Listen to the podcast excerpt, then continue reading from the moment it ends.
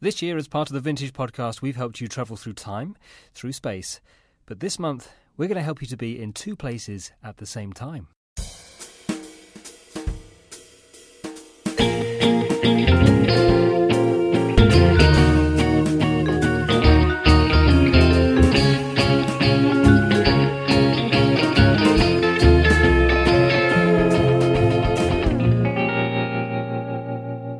Welcome to the Vintage Podcast. Now, we all know how it is.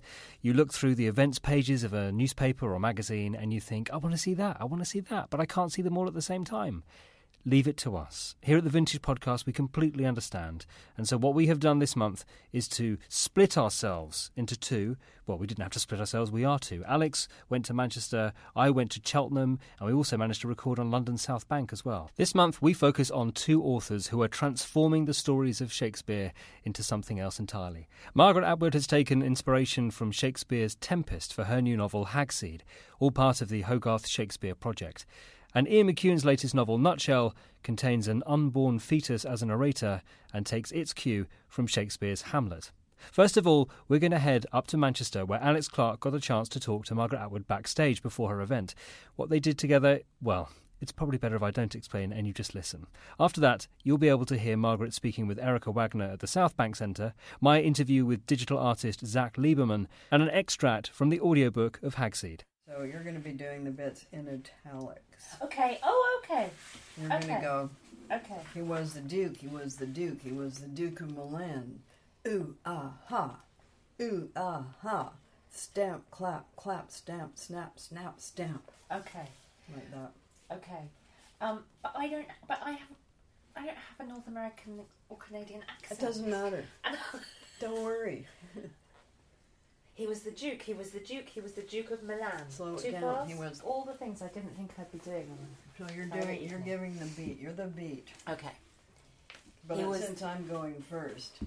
Oh um, yeah. So you'll should we get- do you'll it from pick the up. top? No, I don't No. need to do that. Okay. You don't need to do it. I, I already Okay. know how to do it. I, okay. But you, but just Right, but just I do have it look. that way and take it slow and give it a beat. That's all you need to do. do you want me to be thumping on the table out No. loud? No. You he could- was the Duke. He was the Duke. He was the Duke of Milan. Ooh ah ha. Ooh ah ha. Stamp, clap, clap, stamp, snap, snap, stamp. perfect, Oh, perfect, oh, perfect. the And the stress. one. Ooh ah ha. Ooh ah ha. Stamp, clap, clap, stamp, stamp, snap, snap, stamp. stamp.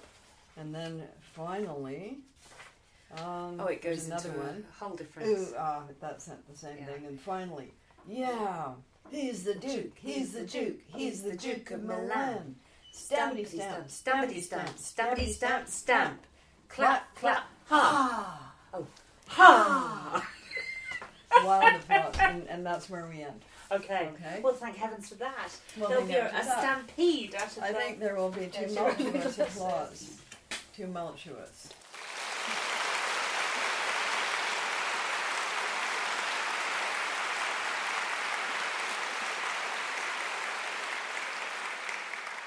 me start by asking um, about the genesis of Hagseed. Of course, it's part of the Hogarth uh, Shakespeare series, but why The Tempest? Yes, why the Tempest? Uh, luckily, I was early on the list of people who were asked, so I got, I got my druthers, and that was my druther because I had thought about it quite a bit before. I'd even written about Prospero before in my book on writing, which is called, oddly enough, A Writer on Writing. it used to be called Negotiating with the Dead, but I think the D word was a bridge too far for some people in the publishing industry. They don't like the D word. No. No, not always. And Though in it's England, becoming the, more a writer popular, on writing yeah. is that if we say it does what it says on the tin. It does exactly what it says on the tin. So it's not about my writing and it's not about how to write. It's about who are these writers, what do they think they're doing, and how are they different from other kinds of artists. And uh, the chapter in which Prospero appears is a chapter on dubious magicians, because of course writers are dubious magicians. They create illusions, and uh, are those illusions always benevolent? Uh, so that's what I what I was writing about in that book. And one of the other ones in that chapter is the Wizard of Oz, who, as he says, is um, a good man, but a bad magician. He has no real magic, he's an illusionist. So, what you need to ask about any writer probably is are they a good man but a bad magician? Uh, or are they a bad man but a good magician, which is often also true? Yes, or possibly they're good at both. But Prospero in The Tempest is very ambiguous, and therefore the, he's been open to many different kinds of interpretations.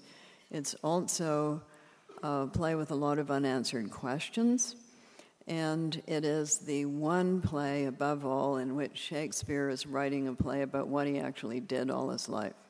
He's writing a play about uh, a director producer putting on a play with the aid of a very good special effects man called Ariel. so that is what happens in the book. Um, a, a director producer puts on a play by means of which he hopes to get revenge on the people who have done him dirt uh, 12 years before. How he- did you then light on the setting? Because it's one thing, it seems to me, to consider uh, Prospero and his magic in an essay. It's another to construct a whole story, which uh, you could read perfectly plausibly, I think, without even knowing that the Tempest existed. I- I think it helps to know that the tempest exists, and by the end of it, you're certainly going to know that the tempest exists because what they're putting on in the are. prison is the tempest. Uh, so, how did I come to all of that? The epilogue has always been very intriguing to me, which Prospero steps out of the play, addresses the audience, but he's still Prospero. He's not saying, Hello, I'm an actor playing Prospero. He is still Prospero. And that play is about guilt and, forgi- and forgiveness uh, and, and, and liberation, because the last three words of it are set me free. But it's a bit puzzling in that epilogue of what is Prospero guilty? Why does he feel guilty?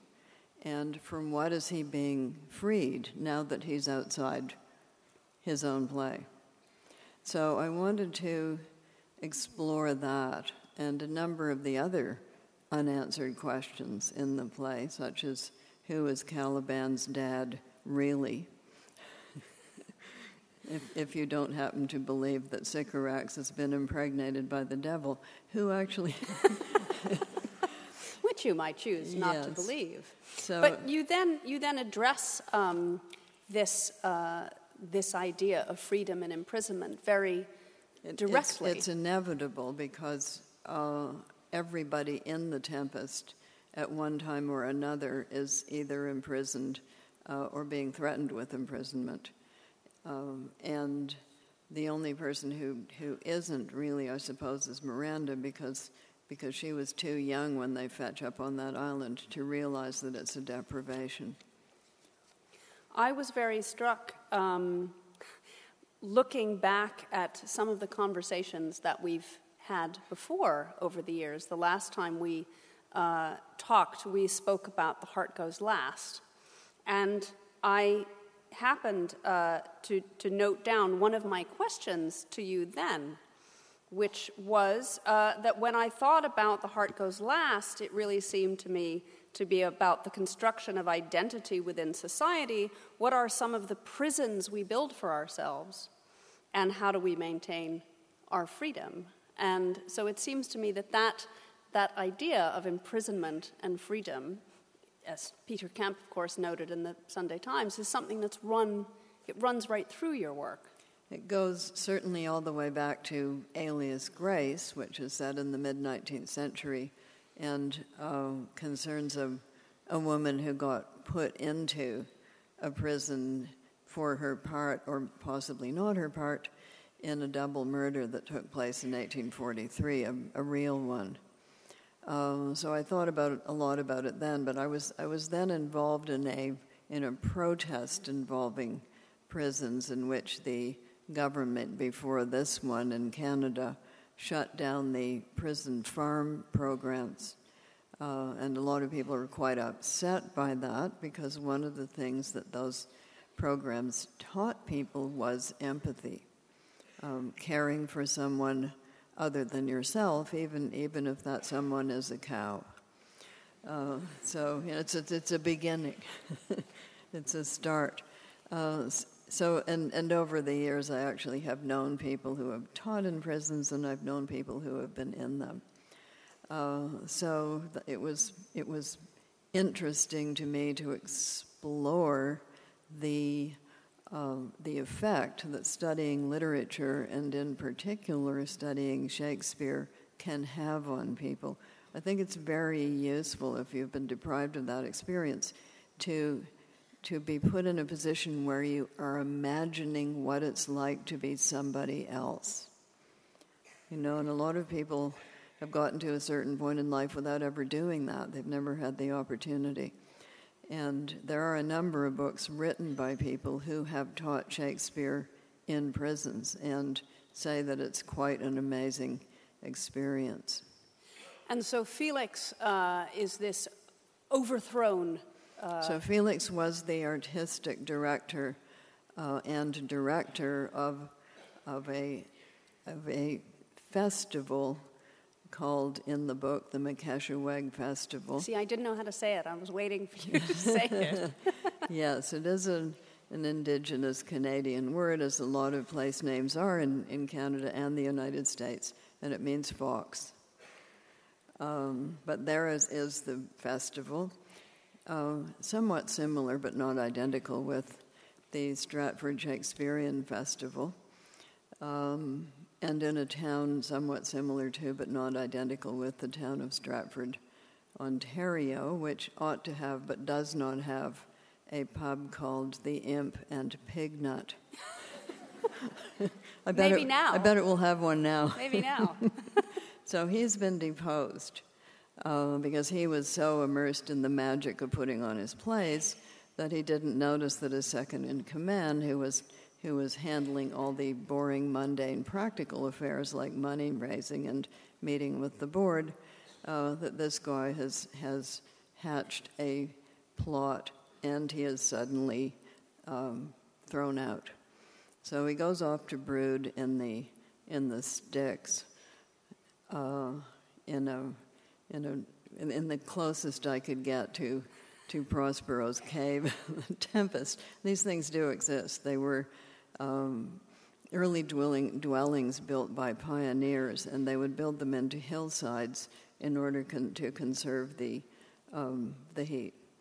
So they, there are some, and I know where one of them is. So I modeled um, Prospero's refuge on one of those. And then he gets a job at the prison, starts to teach uh, plays. He teaches the ones that he thinks are really going to go at first, such as Julius Caesar and, and Macbeth and Richard III, things that are easily understandable uh, by people who've had something to do with crimes, and revenges, and, and gang warfare. But the Tempest the is, Tempest is a, is a, a stretch. stretch. He really has to sell the Tempest because at first they don't want to do it. They think there's a fairy in it. Nobody wants to play a fairy. Uh, Nobody wants to play a young girl for pretty obvious reasons, uh, but he finesses that. He gets them to think of Ariel not as a fairy, but as a space alien. In which case, everything that Ariel does is pretty understandable. Flies around, you know, eats flowers. It's what aliens do. so that's okay. And when he also says that Ariel is the special effects guy, then everybody wants to be on that team. And he finesses the girl by hiring a real actress whom he has known in his previous life, and he convinces her to come in and play Miranda. And I'm not going to tell you any more about what happens. No, no, no. That devious, twisted bastard Tony is Felix's own fault, or mostly his fault. Over the past 12 years, he's often blamed himself. He gave Tony too much scope. He didn't supervise. He didn't look over Tony's nattily suited, padded, pinstriped shoulder. He didn't pick up on the clues as anyone with half a brain and two ears might have done. Worse, he trusted the evil hearted, social clambering Machiavellian foot licker. He'd fallen for the act. Let me do this chore for you. Delegate that. Send me instead. What a fool he'd been. His only excuse was that he'd been distracted by grief at that time. He'd recently lost his only child, and in such a terrible way. If only he had, if only he hadn't, if only he'd been aware. No, too painful still. Don't think about it, he tells himself, while doing up the buttons of his shirt. Hold it far back, pretend it was only a movie. Even if that not to be thought about event hadn't occurred, he'd most likely still have been ambushed. He'd fallen into the habit of letting Tony run the mundane end of the show because, after all, Felix was the artistic director, as Tony kept reminding him, and he was at the height of his powers, or so they kept saying in the reviews. Therefore, he ought to concern himself with higher aims. And he did concern himself with higher aims to create the lushest, the most beautiful, the most awe inspiring, the most inventive, the most numinous theatrical experiences ever, to raise the bar as high as the moon, to forge from every production an experience no one attending it would ever forget, to evoke the collective indrawn breath, the collective sigh, to have the audience leave after the performance staggering a little, as if drunk to make the Makeshiweg Festival the standard against which all lesser theater festivals would be measured. These were no mean goals. To accomplish them, Felix had pulled together the ablest backup teams he could cajole. He hired the best, he'd inspired the best, or the best he could afford. He'd handpicked the technical gnomes and gremlins, the lighting designers, the sound technicians. He'd head-hunted the most admired scenery and costume designers of his day, the ones he could persuade. All of them had to be top of the line and beyond, if possible. So, he'd needed money. Finding the money had been Tony's thing, a lesser thing. The money was only a means to an end, the end being transcendence. That had been understood by both of them. Felix, the cloud riding enchanter, Tony, the earth based factotum and gold grubber. It had seemed an appropriate division of functions, considering their respective talents. As Tony himself had put it, each of them should do what he was good at. Idiot, Felix berates himself. He'd understood nothing. As for the height of his powers, the height is always ominous. From the height, there's nowhere to go but down. Tony had been all too eager to liberate Felix from the rituals Felix hated, such as the attending of cocktail functions, and the buttering up of sponsors and patrons, and the hobnobbing with the board, and the facilitating of grants from various levels of government, and the writing of effective reports. That way, said Tony, Felix could devote himself to the things that really mattered, such as his perceptive script notes, and his cutting edge lighting schemes, and the exact timing of the showers of glitter confetti, of which he had made such genius use. And his directing, of course. Felix had always built in one or two plays a season for himself to direct. Once in a while, he would even take the central part, if it was something he felt drawn to.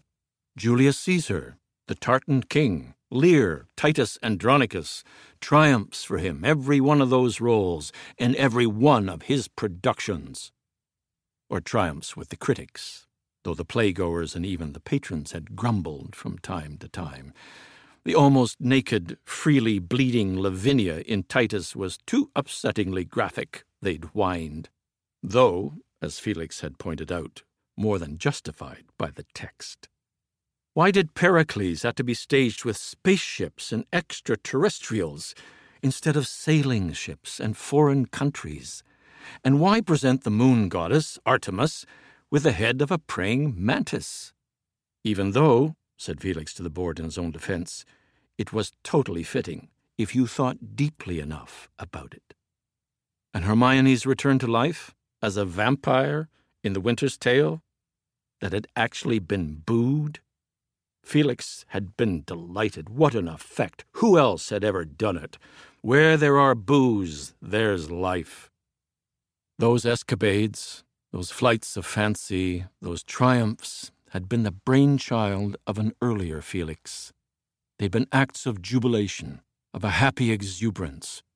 In the time just before Tony's coup, things had changed. They had darkened, and darkened so suddenly. Howl, howl, howl. But he could not howl. So I'm here at the Royal Festival Hall on London South Bank. I'm here with Zach Lieberman, who is a digital artist. Is that the best way to describe you, Zach? Yeah, you could say that. That's one way. Yeah.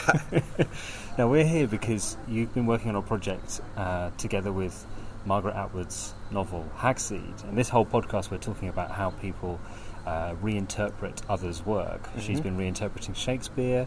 It's part of a whole series of novels that are doing that, and you've been reinterpreting her novel into a digital space. Mm-hmm. Can you tell me a bit about how you did that? You know, where you started.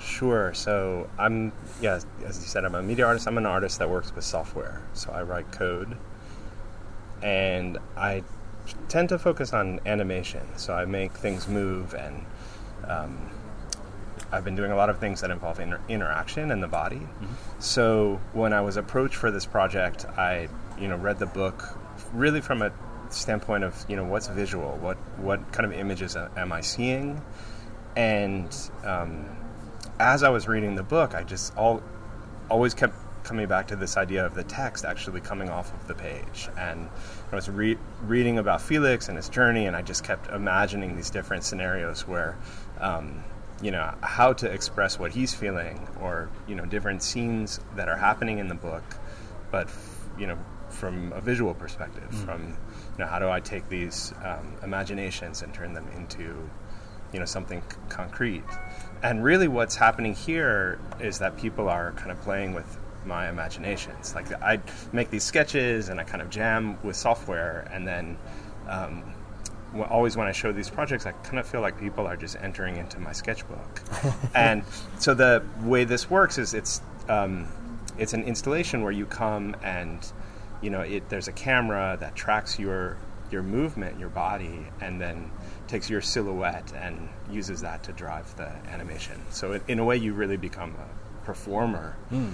Um, you know, not just a participant, but you're really kind of on stage performing, mm. and you see that you know people kind of jumping in and, and, jamming. Well, I have just I've just had a go. Yeah, and it is it's amazing. You are absolutely what happens on that screen is determined exactly by what you do with your body. Yeah, um, and it's I've been watching other people doing it, and it's really funny to see how different people behave differently, you know, in front yeah. of that camera.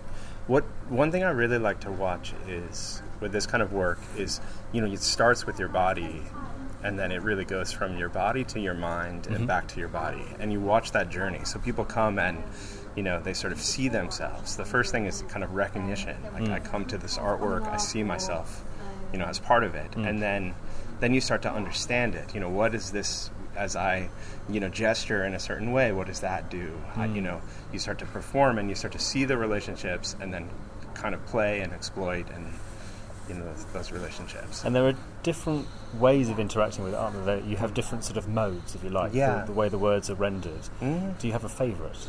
I don't have a favorite, but I just I I think um, well, maybe my favorite is there's one which is very subtle where it really feels like you're underneath the text. Right. So there are lines of text, and you see yourself only as a kind of displacement. Mm-hmm. So you see the character, the, the letter forms are actually kind of moved away from you. So it feels like the type is actually wrapped around your body, mm-hmm. and it's very subtle. You know, it's really, um, you know, it's not a very extreme kind of interaction, but you re- you really feel, or I really feel when I'm using it this very kind of physicality where mm. I, be, I feel like my body has become part of the text mm.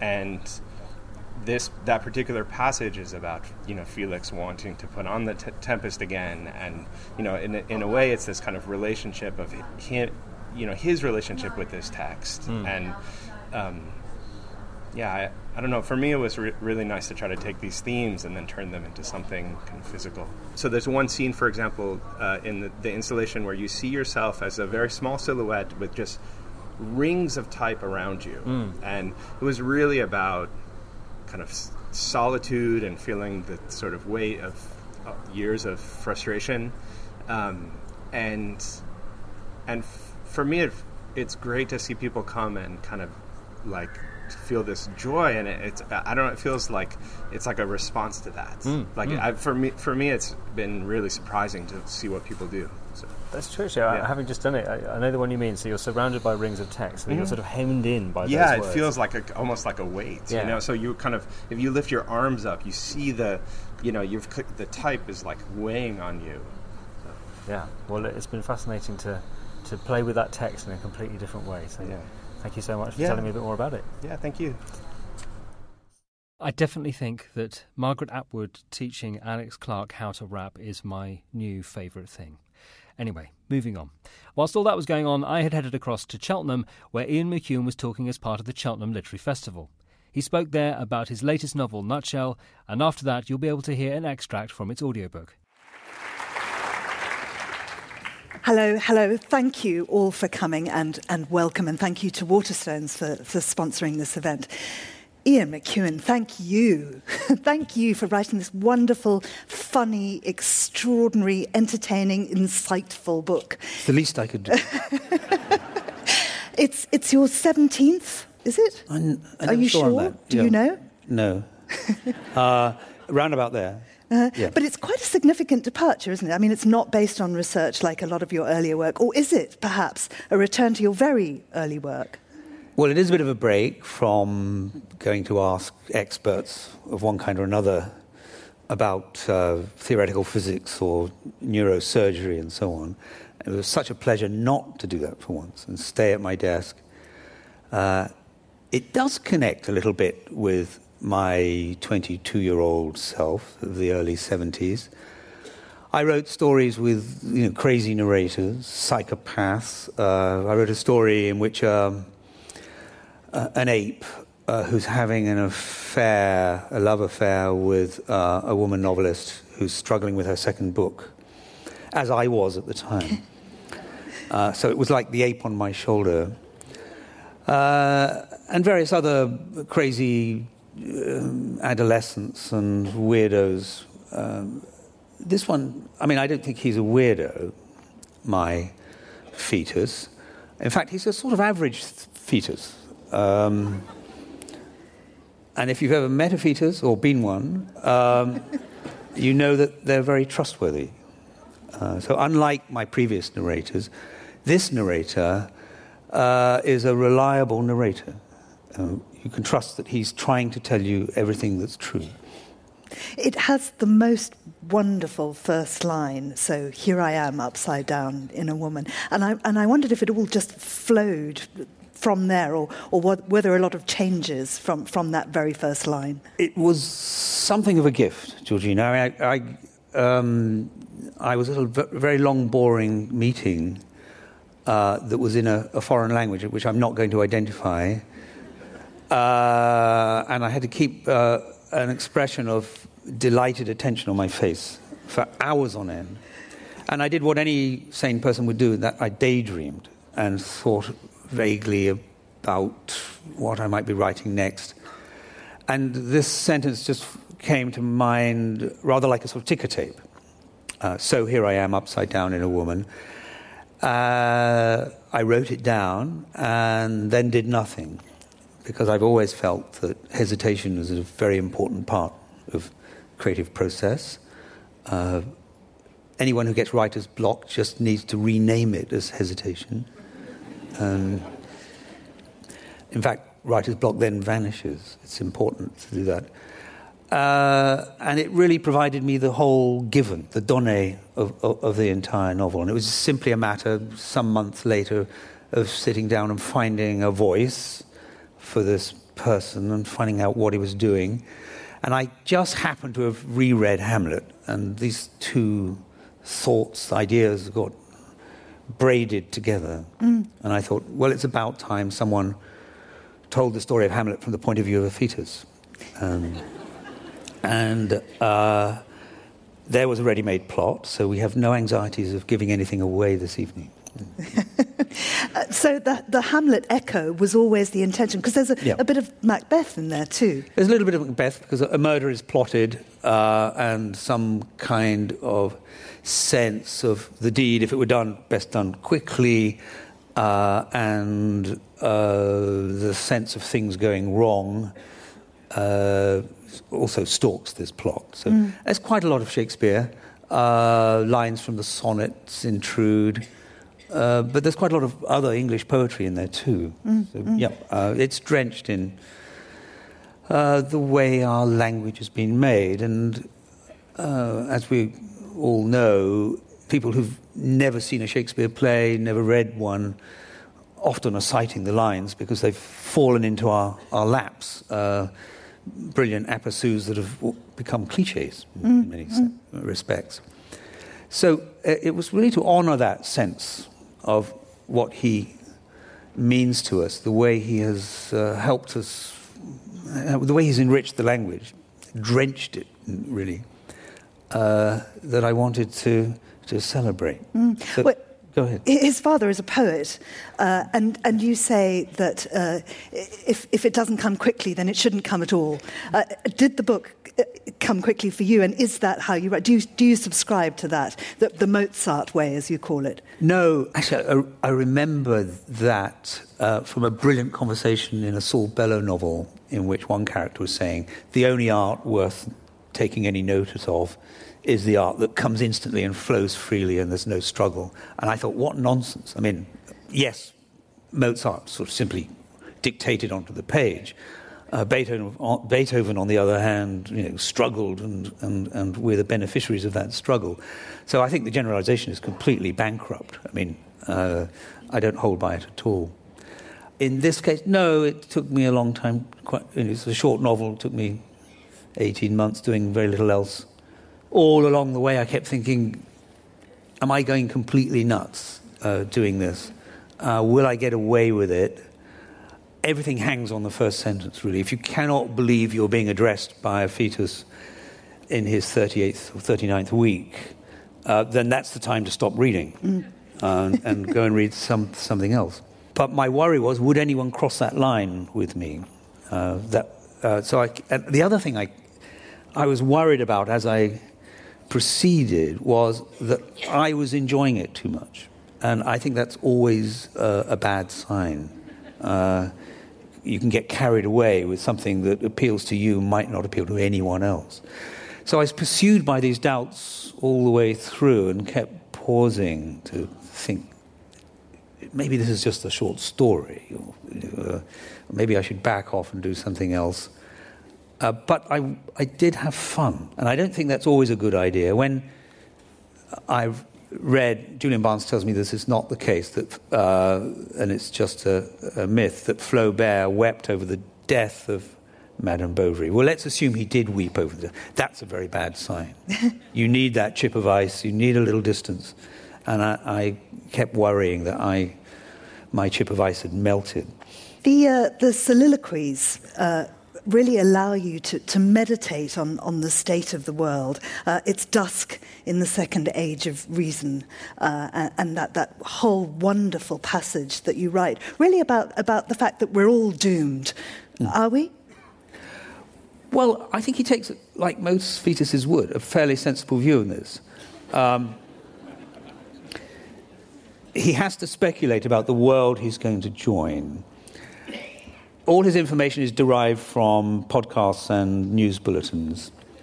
It's reasonable of him to hear both the bad news, but gradually build up another picture too, which runs parallel to it, of the good news. So uh, he hears a very, very gloomy lecture uh, late at night uh, on, on the BBC.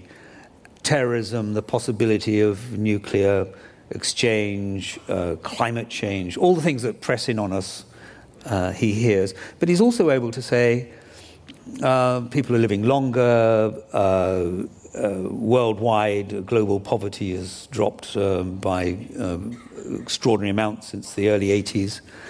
Uh, fewer children are dying in childbirth. You know, all, all, the figures that we, we have. How does he make a, a sensible synthesis of these two things? They run in parallel. Uh, they're both true. Even as we speak, utter misery and disaster is unfolding in Aleppo. But even as we speak, people are here celebrating literature. The things run side by side. Mm. So he's really just got to juggle with, with this information. The, the, twin natures, the clever and the infantile, as, as you put it. Yes, infantile is one of the words he uses a great deal as a sort of curse. Um, he who not even born yesterday. Um, he's particularly peeved by the BBC World Service, which he thinks has really gone downhill. Um, my father comes by the house from time to time, and I'm overjoyed. Sometimes he brings her smoothies from his favourite place on Judd Street. He has a weakness for these glutinous confections that are supposed to extend his life. I don't know why he visits us, for he always leaves in mists of sadness. Various of my conjectures have proved wrong in the past, but I've listened carefully, and for now I'm assuming the following that he knows nothing of Claude, remains moonishly in love with my mother, hopes to be back with her one day soon, still believes in the stories she has given him that the separation is to give them each time and space to grow and renew their bonds. That he is a poet without recognition, and yet he persists. That he owns and runs an impoverished publishing house and has seen into print the first collections of successful poets, household names, and even one Nobel laureate. When their reputations swell, they move away like grown children to larger houses. That he accepts the disloyalty of poets as a fact of life, and, like a saint, delights in the plaudits that vindicate the Cairncross press. That he's saddened rather than embittered by his own failure in verse. He once read aloud to Trudy and me a dismissive review of his poetry. It said that his work was outdated, stiffly formal, too beautiful. But he lives by poetry, still recites it to my mother, teaches it, reviews it, conspires in the advancement of younger poets, sits on prize committees, promotes poetry in schools, writes essays on poetry for small magazines, has talked about it on the radio. Trudy and I heard him once in the small hours. He has less money than Trudy, and far less than Claude. He knows by heart a thousand poems. This is my collection of facts and postulates. Hunched over them, like a patient philatelist, I've added some recent items to my set. He suffers from a skin complaint, psoriasis, which has rendered his hands scaly, hard, and red. Trudy hates the look and feel of them and tells him he should wear gloves. He refuses.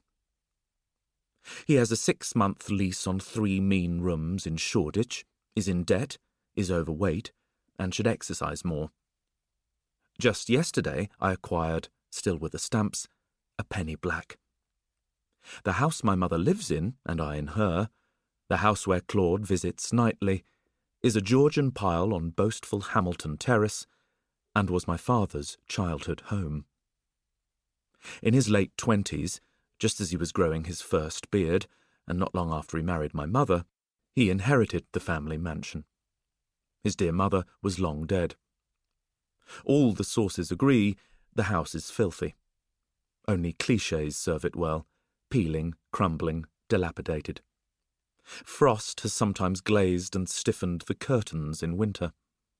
In heavy rains, the drains, like dependable banks, return their deposit with interest. In summer, like bad banks, they stink. But look, here in my tweezers is the rarest piece of all, the British Guiana. Even in such a rotten state, these 6,000 aching square feet will buy you seven million pounds. Most men, most people, would never permit a spouse to eject them from under their childhood eaves. John Cairncross is different. Here are my reasonable inferences. Born under an obliging star, eager to please, too kind, too earnest, he has nothing of the ambitious poet's quiet greed. He really believes that to write a poem in praise of my mother, her eyes, her hair, her lips, and come by to read it aloud, will soften her, make him welcome in his own house. But she knows that her eyes are nothing like the Galway turf, by which she intended very green, and since she has no Irish blood, the line is anemic. Whenever she and I listen, I sense in her slowing heart a retinal crust of boredom that blinds her to the pathos of the scene. A large, large hearted man pleading his cause without hope in the unmodish form of a sonnet. A thousand may be hyperbole. Many of the poems my father knows are long, like those famed creations of bank employees, the cremation of Sam McGee, and the wasteland. Trudy continues to tolerate the occasional recitation. For her, a monologue is better than an exchange, preferable to another turn round the unweeded garden of their marriage. So there we go. Two authors clearly having an awful lot of fun playing about with Shakespeare. And it really comes off the page with both of those books. You can see that they're having loads of fun. Anyway, that is all for this month's podcast. We will be breaking new ground next month as well. I can't tell you too much now. You'll just have to tune in to find out. But we hope that you've enjoyed this month. If you're listening on iTunes, please do leave a rating. And if you're listening on SoundCloud, feel free to leave a comment. And we look forward to taking you on another audio journey next month.